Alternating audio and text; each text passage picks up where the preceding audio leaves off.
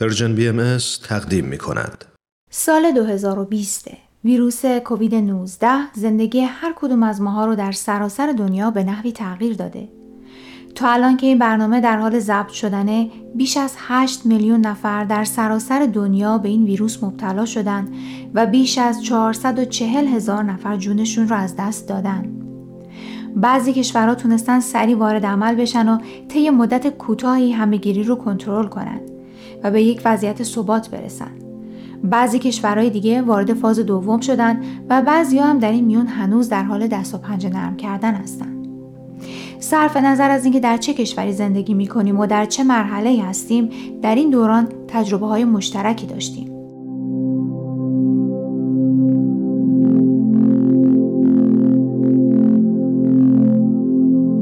در این مجموعه پای صحبت های چند کارشناس در زمینه های مختلف نشستم تا تغییرات دنیای امروز رو در سایه ویروس کرونا و تاثیرش بر فرد، جامعه و مؤسسات از زاویه دید اونا ببینم. با ما در ده دقیقه آینده همراه باشید. در سایه کرونا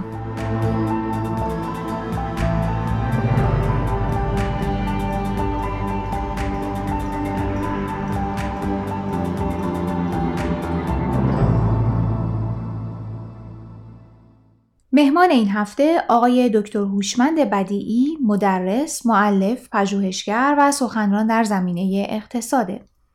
از ایشون تاکنون چندین مقاله و کتاب به زبانهای فارسی و انگلیسی از جمله اساس کل اقتصاد و اصول اقتصادی اخلاقی منتشر شده.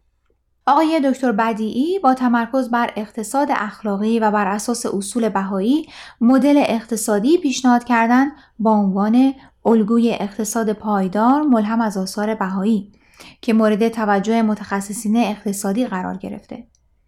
موضوع چند برنامه آینده تاثیر کرونا بر کسب و کارهای کوچکه. برای آغاز بحث از آقای بدی پرسیدم چرا شیوع ویروس کرونا به صورت تصاعدی پیشرفت داشته؟ اجازه بدید ابتدا تشکر بکنم از شما پریسا خانم و درود بگم به شما و شنوندگان عزیزتون در رادیو پیام دوست که بنده رو دعوت فرمودید و در خدمتتون هستم. اگه اجازه می‌دید با یه مقدمه کوتاه من شروع بکنم و اینکه هرچند از یک طرف این ویروس کشنده و وحشتناک هست و ترسی هولناک بین کل جامعه بشری به وجود آورده که به نظر بنده تاریخ عینش ندیده از لحاظ دیگه ما هرچند از لحاظ جغرافیایی از هم دور هستیم اما از ترس این ویروس همگی برای نجات متحد شدیم. و از همه مهمتر این که برای اولین بار جامعه بشری خودش رو اعضای یک خانواده بزرگتر داره به حساب میاره. بنده در همین مدت کوتاه چندین بیانیه از تلویزیون جمع کردم که خیلی جالبه که بدونیم در این ابتدا چه بینش جدیدی به وجود اومده. مثلا گفته شده که ما همه عهد یک خانواده بزرگتر هستیم. یا بیانیه‌ای مثل ما در این راستا چه خوب و چه بد با هم هستیم.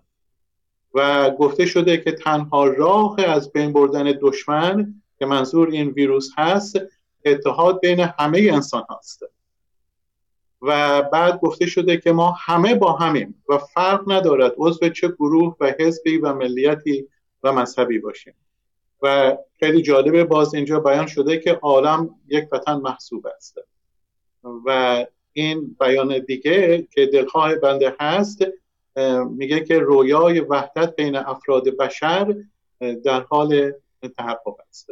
بنابراین با این مقدمه و در جواب این سوال پریسا خانم این شیوع ویروس کرونا به صورت تصاعدی پیشرفت داشته به نظر بنده در رابطه با وابستگی زیادی است که بین مردم و ملت ها به وجود اومده.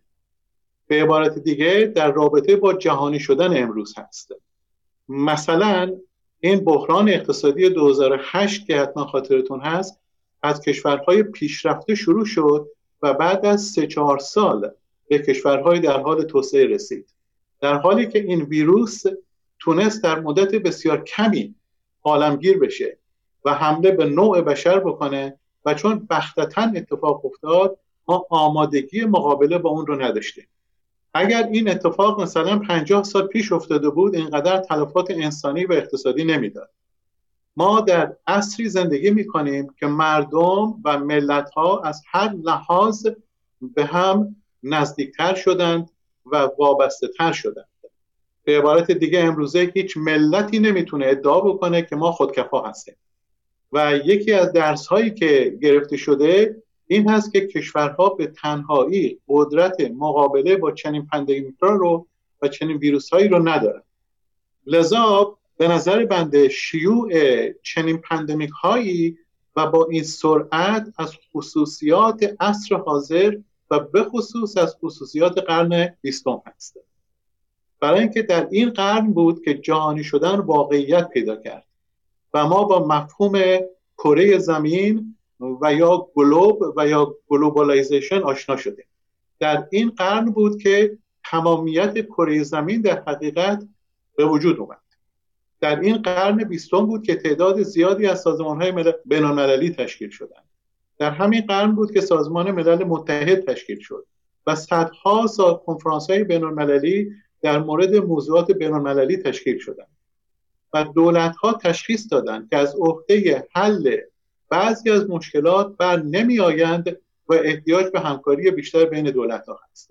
بنابراین اینها و بسیاری نوآوری هایی که در همین قرن صورت گرفت به نظر بنده دنیا رو کوچکتر و کوچکتر کرده و در این دنیای کوچک هست که ویروس کرونا تونست به سرعت پیش بره و به صورت تصاعدی پیشرفت بکنه. بنابراین به نظر بنده جواب به این سال خوبی که شما فرمودید این هست که دنیا کوچک شده و در این دنیای کوچک این ویروس تونست به سرعت عالمگیر بشه و همینطور که می‌دونیم به صورت تصاعدی پیشرفت بکنه.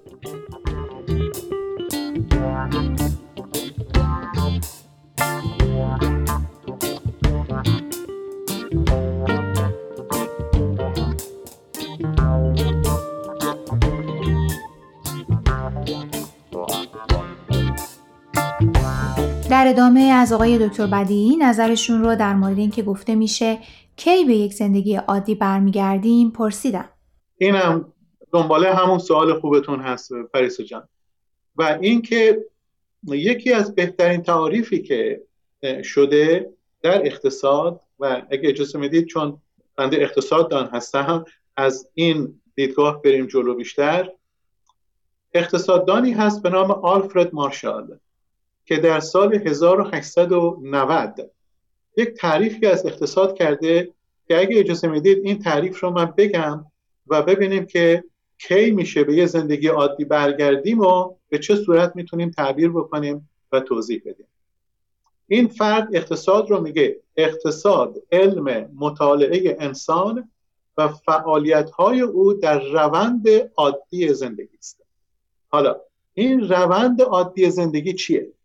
دو تا تعریف رو بنده در اینجا می‌تونم براتون بگم. یکی تعریف سازمان ملل متحد است که وقتی ما از یک زندگی عادی صحبت می‌کنیم با حداقل استاندارد پنج تا خصوصیت رو سازمان ملل تعیین می‌کنه.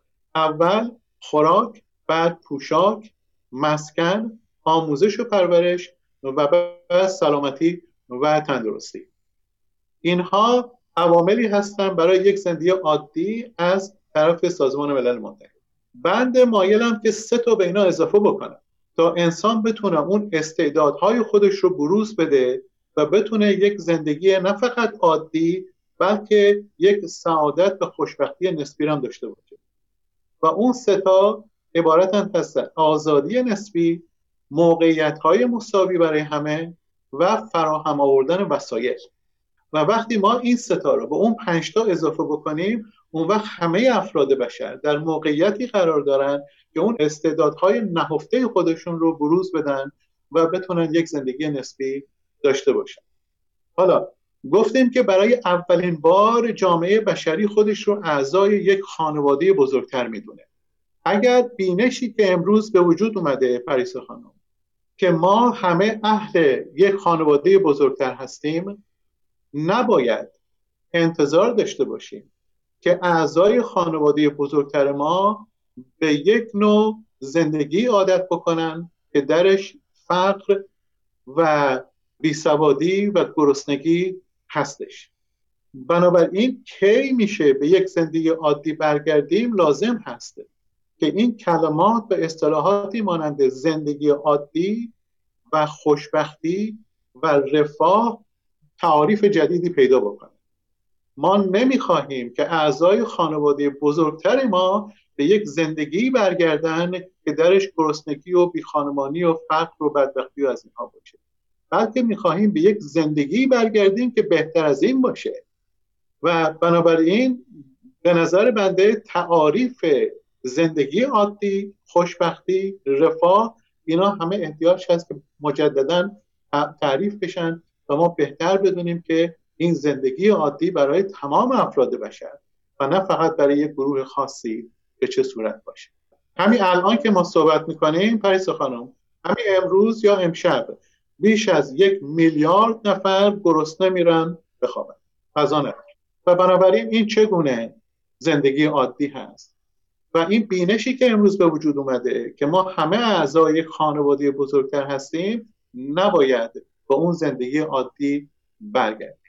انتظار هست به یک زندگی عادی بهتر از اون برگردیم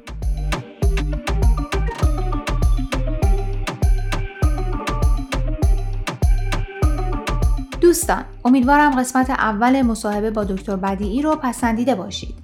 در برنامه بعد نظرشون درباره اینکه آیا در این بحران آسیبی به بنگاه های تجاری کوچکتر وارد شده و آیا شیوع این ویروس باعث میشه که مردم و سازمان های تجاری و دولت ها تغییراتی در روش زندگی کردن و برنامه ریزی بدن رو با شما در میون می‌ذاریم. لطفا با ما در تماس باشید و اگر سوالی دارید که مایلید با مهمانان برنامه در میون بذارید از طریق واتساپ و یا تلگرام و با شماره 001 240 560 2414 تماس بگیرید. منتظر دریافت سوالات، نظرات و پیشنهادات شما هستیم.